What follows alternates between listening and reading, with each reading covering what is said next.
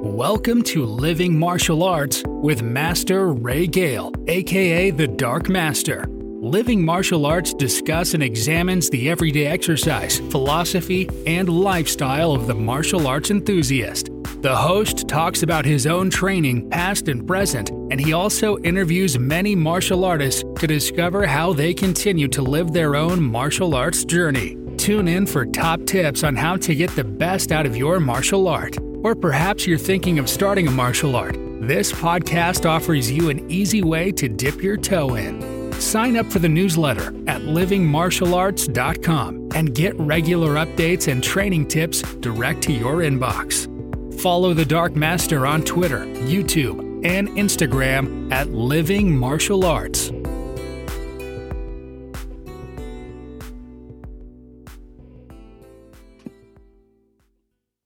Excellent. So, uh, good day to everyone.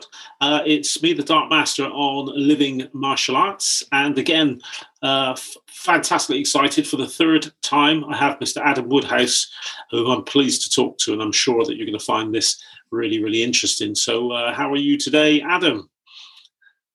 Hi, Master G. Yeah, very good. Thank you. Um, looking forward to this. Uh, uh, it's, it's strange uh, as we was talking about uh, leading up to this uh, the idea of where to start with things but one, yeah. it's one of those once you get once you start talking about things it's just like two people talking you sort of forget the boundaries there a bit and yeah well that, that's it and i think i think that's that's what we want really. We want um uh, everything to be to be first take. We don't don't want anything too polished. Yeah, just just like just like martial arts it's always work in progress and trying to, oh, get, yeah. uh, trying to get better at it yeah. yeah definitely so what i was going to ask really was a bit more about um, a bit about, more about you and your system and it's interesting because obviously i don't know martial arts has, has take it takes people in different directions um, it's certainly taken you in a, in a different direction it, it, it's taken me in many different directions over the years. You know, as I say, I started as a competitor when I never ever when I started thought about competing, that wasn't in my mind. Uh, and then I found out I was quite, you know, I was quite good at it. I could do quite well in it. Um, and then from there, very very early on, it took me into teaching. And if anybody had told me when I was started martial arts that I'd be teaching it, I would have ran away because that, that was that also wasn't me. Um, and then later on, somebody said, you know you're going to run a or be chairman of a martial arts organization then that would have scared me to death.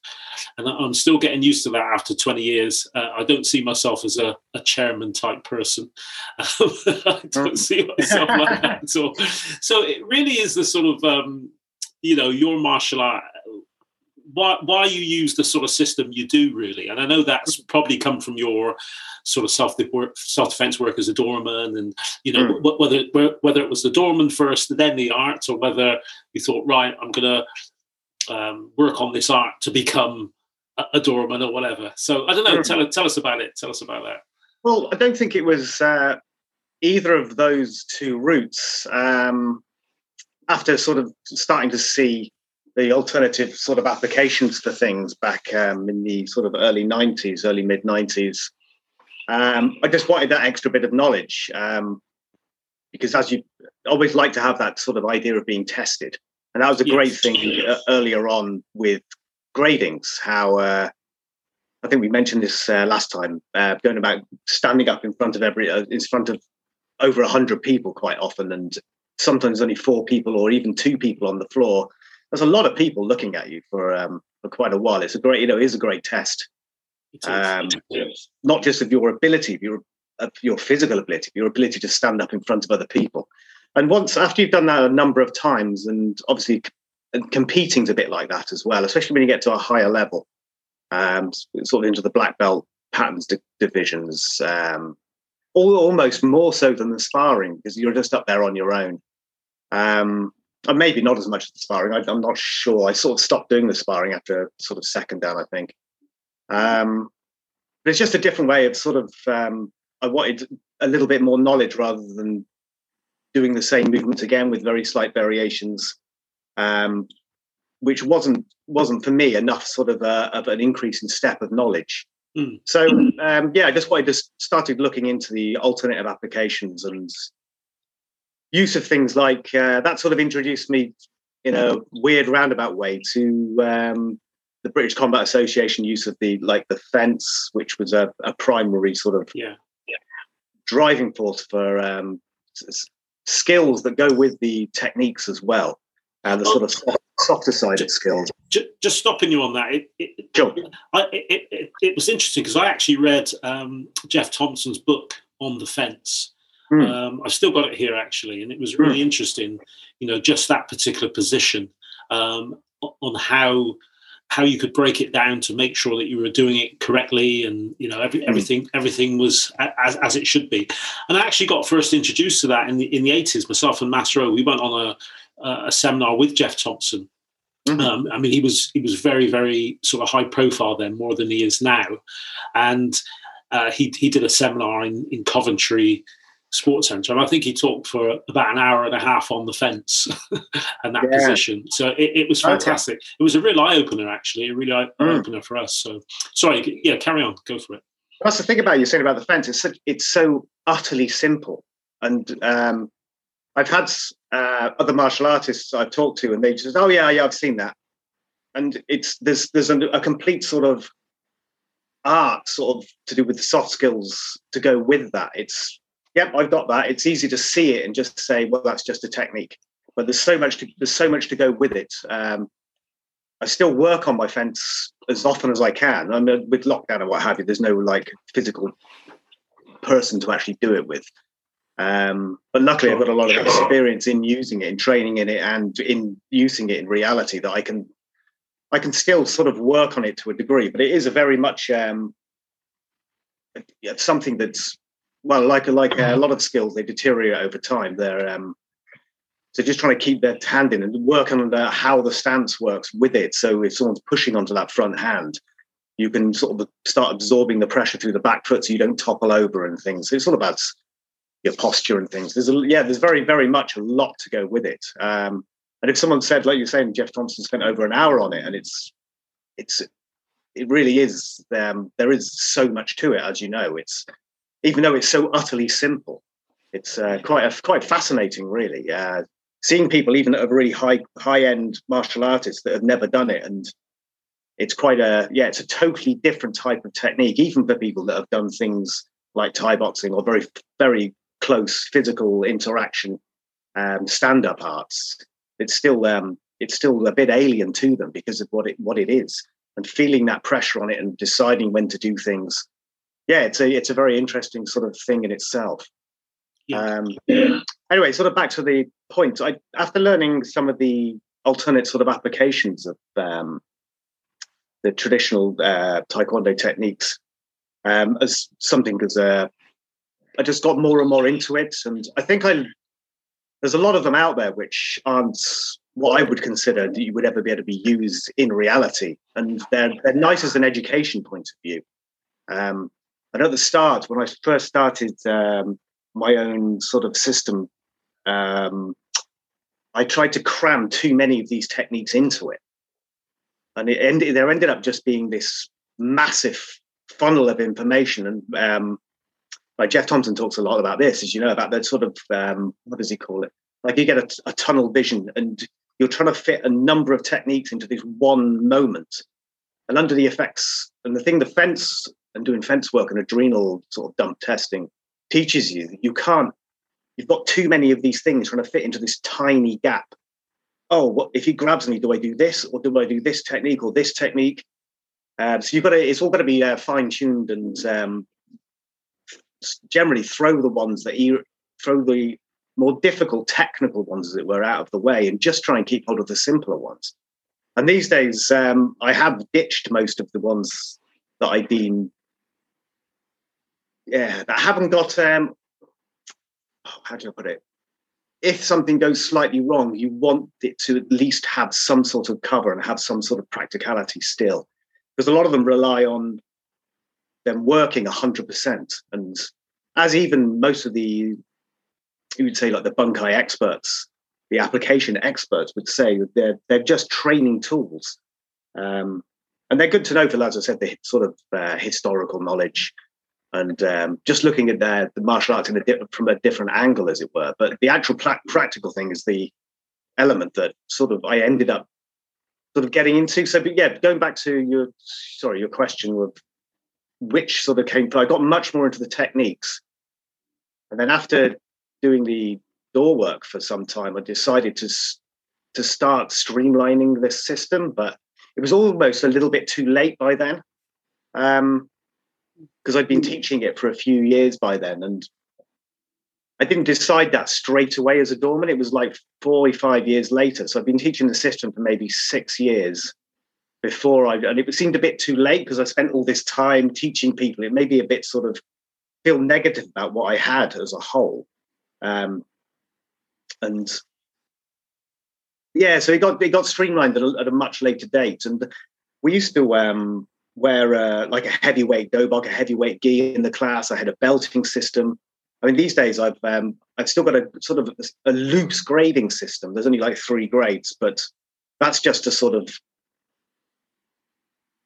uh, give sort of stepping stones um, sort of to go through. But even the someone who's been training with me for 20 odd years, uh, but one of my one of the guys um, is training with me now for the, um, since like the sort of late 90s, I guess. Um, he still does the stuff that the, the beginners do because it's all skill based and it's all to do with sensitivity of feeling where the person is and stepping off at angles and um, reacting to things that are happening. So yeah, it's it's honing skills, um, and all these skills deteriorate over time. So it's always good to keep your hand in, even on the even on the utmost basics, and not just the technique, but the yeah the skills as well. Not just hitting a bag, but reacting to things that are happening and people moving into you and what to do at certain times. So yeah, keeping those skills in, and it is a lot more streamlined now. I probably teach only I don't know the exact number of techniques, but probably about 20 altogether.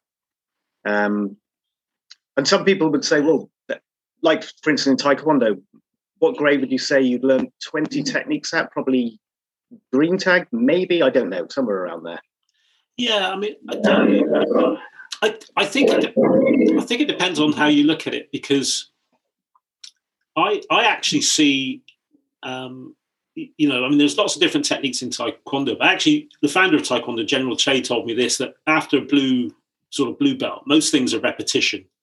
Hmm. Um, but actually, I, I see it a lot simpler than that. I, I may be doing something slightly different with my arm in a different shape. Let's call it a shape. But my actual body is moving the same way. Um, sure. You know, so I, I don't see I don't see when I look at say taekwondo, I don't see now lots of techniques. I used to. I used to mm. see, you know, all these techniques. We do this technique, do this technique, and then all of a sudden I thought, well, actually, this technique is really this technique, but with a different arm mm. position, or this te- this kick is this kick, but slightly different variation or hitting mm. a different target. So I, I actually see the art now uh, a lot smaller than when I first right, started. Right. You know, it look it looked huge. You know, you, you learn this pattern, yeah. but then I thought actually this pattern's very similar to this pattern, and only, you know, we only learn a different move every now and again. Uh, but actually, most things are very, very similar. And my my mindset is that you know um, if I if I had the choice, and for me, I was going to design uh, sort of taekwondo. You could you could hmm. probably use the first you know seven or eight patterns um, and say right that's it that's taekwondo now just make make up some moves yourself based mm. on hmm. what you've just learned. yeah. uh, but also, I see you know, you were talking about say the karate bunkai and the guys that do um, do that. Mm. I, I, sort of I sort of uh, look at that, and I look um, I look at the the perhaps that their defense they're defending against a specific specific thing, um, mm. and obviously you know fighting doesn't work like that because you don't know what's going to come. Um, of course, yeah, and, yeah. And I think that's why things like the fence and and standing, and also as well, and I don't know whether you teach this, perhaps you can let us know, is the verbal communication between people. Because oh, actually, yeah. actually, the verbal communication is huge in self-defense, which I think, mm. um, you know, myself included, I'm guilty of this, and a lot of martial arts don't cover. Um, you know, what are your mm. thoughts on that? Oh, the I mean, uh, the idea of difference between um, I don't just teach the idea of self defense. I like the whole sort of the full spectrum of uh, self protection. Yeah. Um, so things like situational awareness, um, and then the contact management or the conflict management when someone the, the verbal interaction between people. So that's using the fence and reacting with it, not just the physical action, but also you can use things like facial expressions, um, posturing with your hands. If you want to set up something where you're, where you're, I don't know if you can see the hands, instead of having the fence sort of here, you might want to use the hands this way. Um, there's something I used to use as a, a doorman like this, where I would be in the middle of a conversation with somebody and I'd feed them through into a, a lateral vascular constriction, into a sleeper. I'd use this on this. I'd be talking to them like that. I'd go, look, mate, and I'd, this would be almost like a questioning posture. So you're, you're sort of going through the verbal um, interaction, but also trying to use your body at the same time as the verbal. So yeah. in self protection, you might say, "This, I don't want any trouble. What's the pro- what's the problem?" And this this this is like a question. You're like, "I don't know. What's the problem?" The hands coming here, and as I might be talking, I might use this on their right elbow and punch into the their left shoulder, and take them round and put them in the, put them into um, the lateral, uh, sorry, the yeah, the lateral vascular constriction, which is commonly called the, the sleeper. And then I'd be in a safe position behind them, and I could see what else was going on and pull them and take them out. And I've used this, used that quite a lot with people. Um, and yeah, yeah, sorry, going back to the the verbal intera- interaction thing is a is a huge thing. So if you haven't got that or an understanding of it, you could have a great position. Right, I've got the person in front of me. You could line them up for your your KO like preemptive strike or whatever you're going to do. But if you if someone's verbally interacting with you, it's and you're not used to it. You uh, it's often like, well, when does the fight start? When does this physical interaction actually start here?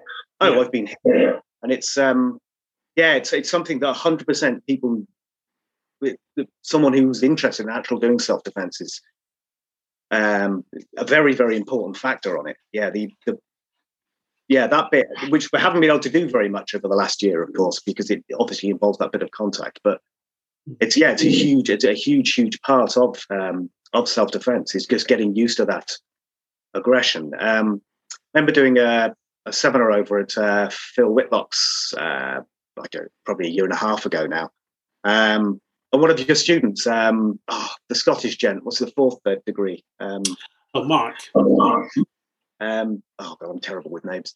Yeah, and he's he's done self defense before, and I said, "Well, we're just going to simulate uh, someone being aggressive." And he actually, because he's done things like this before, he came out and was shouted and aggressive, and he's got a very deep voice, and obviously, yeah, um, the way he approached it was quite real, and you could see people like actually going, whoa, like I see them at, the, at my periphery, sort of going, whoa, this is a bit, this is a bit heavy. And it's, it, it's good, to, good for them to see that, even though it's someone they obviously have a level of trust and understanding that they've got this trust. He's a fourth degree.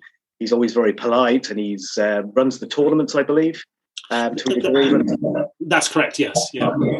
So everyone really knows him and has got that sort of automatic trust and sort of respect for him. But he flared up and did that, and and even though it wasn't at them and it was in a controlled environment and everyone knew there was going to be a level of aggression because I'd already t- said what the next subject was, it was uh, it was really sort of labelled the point because he actually used he actually swore at me, um, which is obviously a part of um, the language that's used today, especially in aggression. You, people don't say "you blighter, I'm going to get you," and yeah, you can. yeah, yeah. There's always these sort of idea, yeah, using sort of sexual expletives when you, and they're always the tends to be the the sharper words used.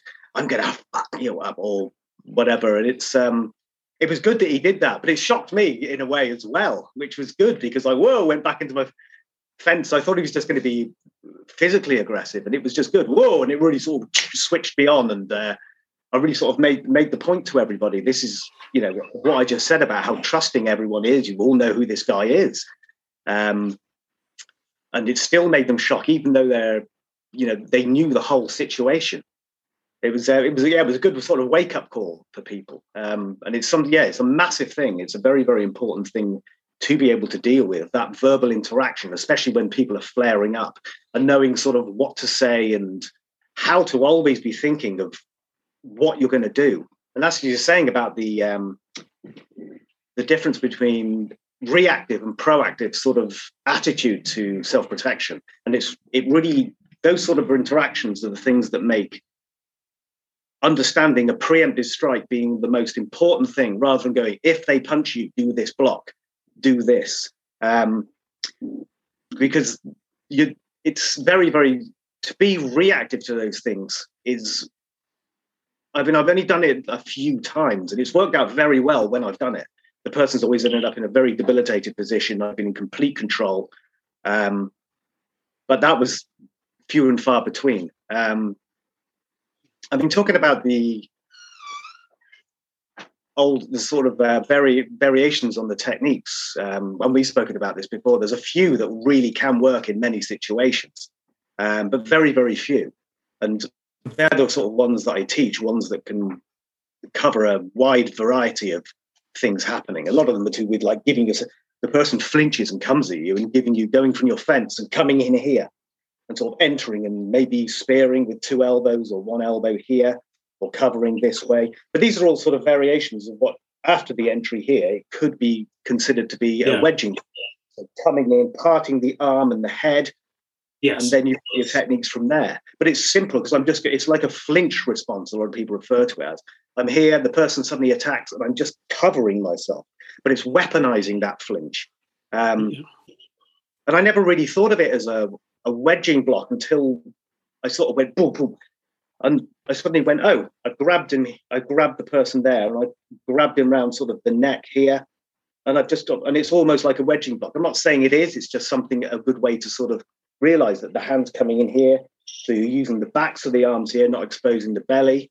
And then as you enter, you're grabbing so the hands are turning. And it's just a good biomechanic. Sure. Um, sure.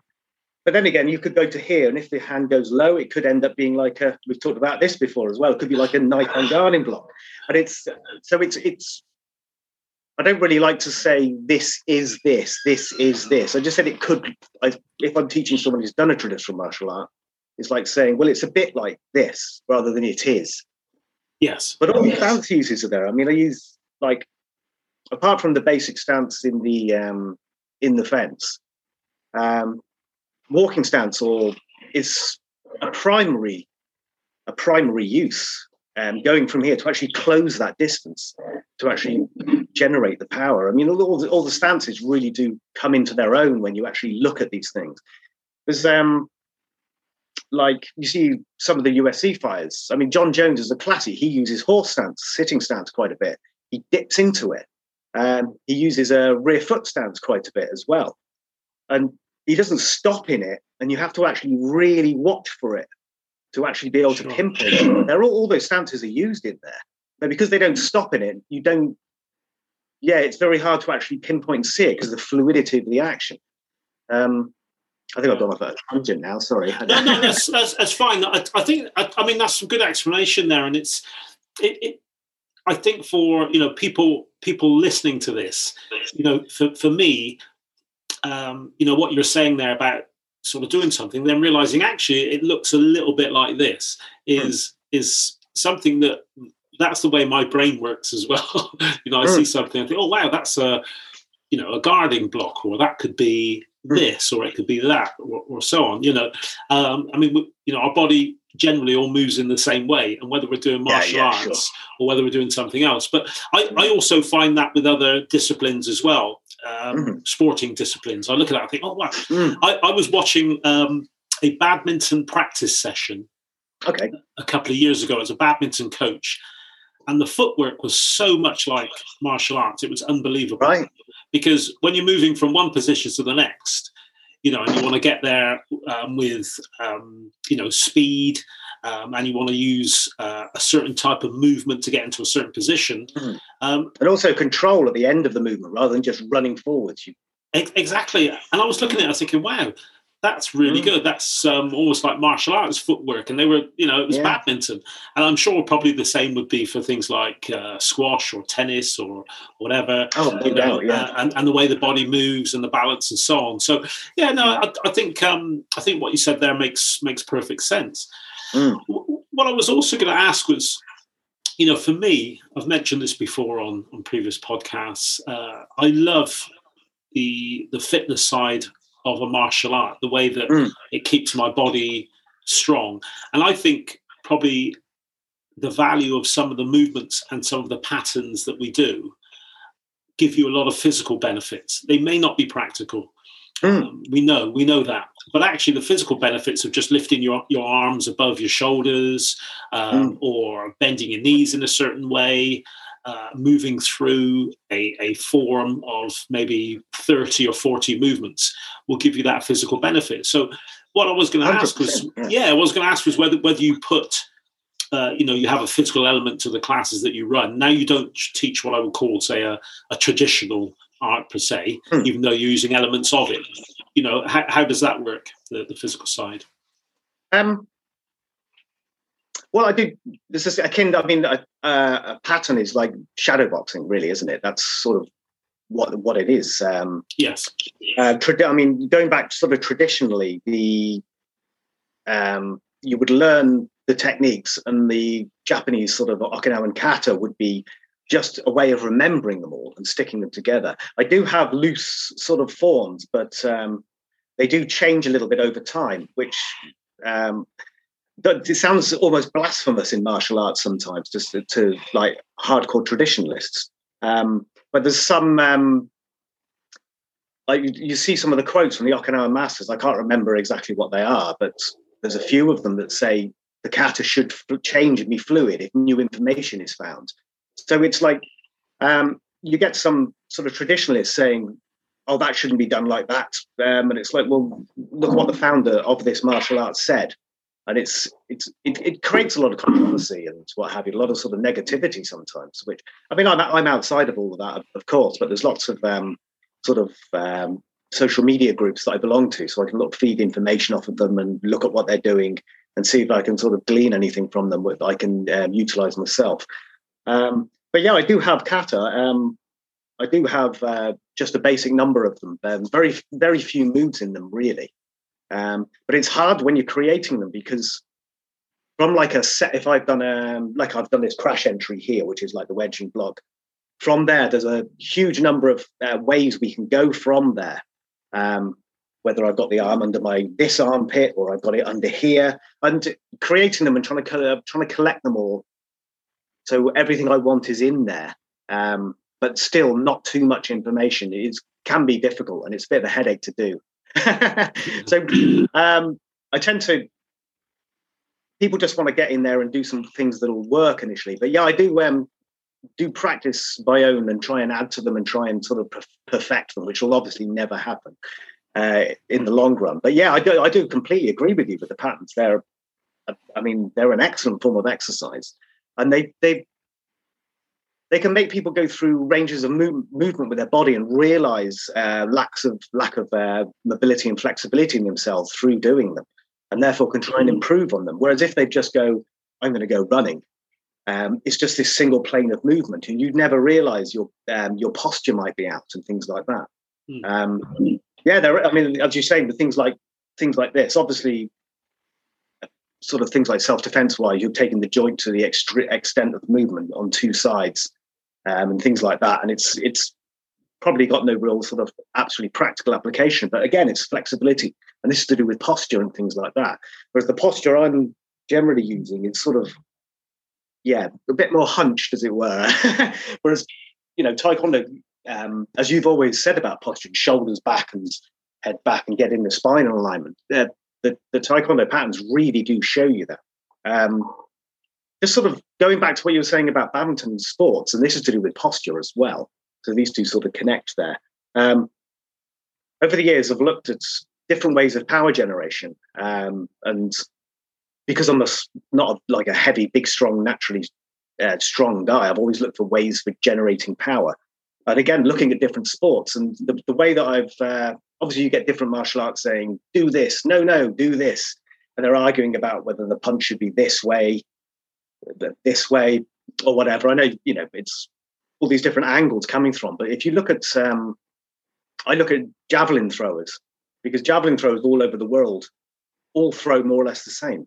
And you can see from the side they do i've seen some videos of the, the way the spine works. So instead of just using the twist using things like the spinal engine So it, has got a whipping effect, and it gives them much more you know, maximum power on the end, and that could be that could be changed to um, transferred into way people punch as well.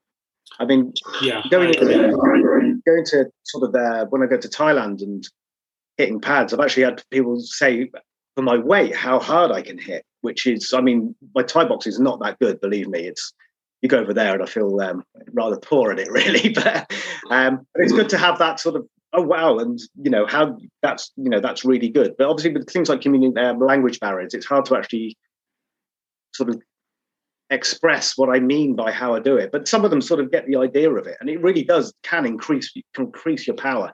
Looking at that, and the way I sort of teach that is often get people to just throw a ball, or I used to have tennis balls; they all got lost. But getting people to throw a focus mitt or a hat or a, a, a boxing glove, hand mitt or whatever, and just forget martial arts, just throw it as far as you can and have a wall there and get their partner to watch their body, how it moves from the side. And it's got that fluidity.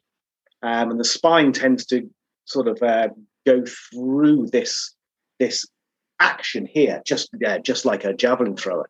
So that's the thing about looking at definitely looking at sports for um, trying to sort of glean what I can from what I can see of how their body moves. For sure, it's uh, it's definitely been a, an interesting road coming, you know, going down watching that. Yeah, the same. Well, it's not so obvious because it's underneath, but they do they do something quite similar as well, like golfers as well.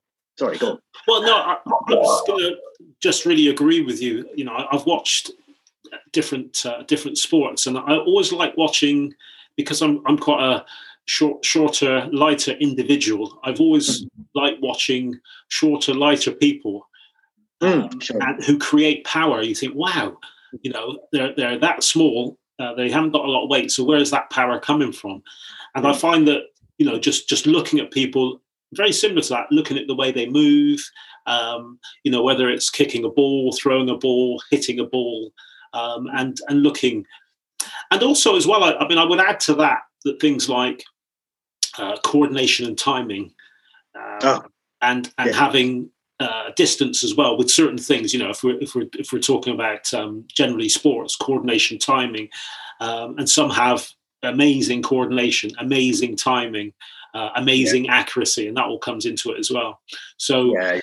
you, you, know, I, I, think there's there's a sometimes when you see somebody do something, you think, "Wow, that's fantastic," but there's so mm. many elements that go into that. So, mm. you, know, you, can really pick apart everything. Say, "Wow, their timing was good, their balance was excellent." Um, mm. You know, the, it, the, and everything together just brings it together. Mm. So yeah, yeah. that's what Conor McGregor. I mean, he's he's a fantastic stand-up fighter, and he what he? He says um, timing and um, accuracy beat speed and power for the actual effect of it. And I, the, one of the things I try and uh, sort of teach, if I want to, if someone's holding a focus mirror, I'm hitting a bag or something. If I want to hit that as hard as I can, I'll run it from across the room. It's just sort of an exaggeration of, of it. If I want to, if I want to hit something hard, I'll make it a massive technique. But that's the thing. If someone sees it, then they're just going to move away from it, and it might, and the power will end up going away from the strike, lessening it. So it's that it's that thing about hitting, um, creating that power with a small movement, so it isn't telegraphed. And it's the the timing and accuracy thing is different in when you preempt striking someone than actually having a sort of consensual violence fight with somebody, because then you've got to time the closing distance. Um, it's a different skill when someone's on the end of your hand and they're pushing their weight on here. It's more down to sort of the timing's a little bit different. It's it's choosing the time when to do it is a different, a completely different sort of um, analysis than doing choosing the time of when you're stalking each other at a sort of longer range because you've got to try and time it when they're coming in or you try and evade and then counter them. But yeah, timing and accuracy. If you hit the, you know, as we all know, if you do a lighter strike at the right area, it makes a, a huge difference um, than doing a heavy strike on the wrong area. Like if someone brings their shoulder up and you hit them with a heavy hook on the shoulder, it'll make the body move a bit, but it hasn't hasn't done the like desired effect of hitting them like on the hinge of the jaw with a lighter strike. So it's a yeah, it's it's a, a yeah, huge things they are as well, and it's just it's fine tuning things and the other thing about understanding adrenaline and actually putting yourself under pressure testing because often it gives you that oh, panic, panic, panic, and I'm going to make this technique as big as I can because I want to hit them as hard as I can. And that, with that telegraphing sort of effect, it really um, lessens the effect, the damage. The power was would be there, like if you were hitting a bag, but the damage is different. Sometimes I'm hitting a, pa- a bag or something, it doesn't look like I'm hitting it very hard, but it's the I'm looking for the effect it'll have on the person rather than the actual effect it will have on the pad. It's a yeah, it's a it's a very um, it can sometimes yeah, it can sometimes look a bit odd, like it's not going to do anything, but the effect the effect can be quite dramatic. There was um at the weigh-ins of the UFC just for the weekend gone. You know, they square up and do their sort of face off. Um, and one guy pushed the other guy back quite hard. It didn't look like anything sort of dramatic or special, but because the other guy wasn't ready for it, he actually couldn't compete. He felt that he was ill. He was um, he was out just from being pushed back. Um, and it does it does sort of show the effect of if I'm there in my fence. Um, if I make this a big technique, yes, it will have more power. But the actual effect of that, if I make this a smaller technique that the other person can't see coming and it isn't telegraphed, and therefore they haven't got the awareness, their brain isn't switched, and their body doesn't tense um, up for it. It's um, the difference again actually how it can affect the damage of the strike, make, make a huge, you know, make a huge difference. And it's like being in a if you're going to be in a car crash. Uh, this is one one way I often go through. If you're going to be in a car crash, and I'm looking out the window this way, and the car's coming this way, and my body and brain are relaxed. You haven't got any preparation for it coming. Your body, you're just going to go woof and fly over, and your brain's going to get thrown around here. But if I see it coming, I'm going to tense I've got physical and mental preparation for being hit.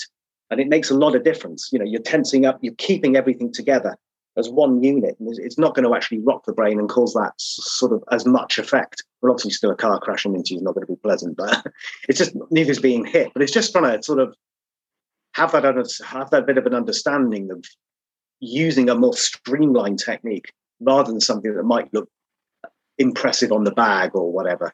And no, no, no, that, that, that, that's fine. To be honest, I, I think that's been been great. I'm, uh, we're we're, near, we're nearly, believe it not, we're nearly to the end of end of uh, end of time. Um, okay. But that, has been fantastic. I've I've really really enjoyed uh, listening to your concepts um, because it, it is fascinating. It's fascinating where you know you know coming to, to, to train with me and seeing you as a, as a young person and then where this has taken you um, into mm-hmm. into different things but i think it's good because i think we have to you know examine what we do and why we're doing it you know and whether mm. it's for self-defense and are we getting that out of it and if we're not what do we need to do mm. um, you know is it is it just a physical um, elements of training that we love you know is it the social elements and just really recognize you know why we're doing something uh, mm. and recognize then are we getting what we want from it? So no it, it's it's brilliant. Um, you know I, once again this is our third one. I'd love to do another one. Um, so much uh, so much to, uh, to to talk about. And i think I think the, the people listening to this will be fascinated by your, your thoughts. I'm hoping that some of the people listening to this uh, will be um, be able to attend some of the sessions that, that you do, and I, th- I think it will be very very beneficial for them.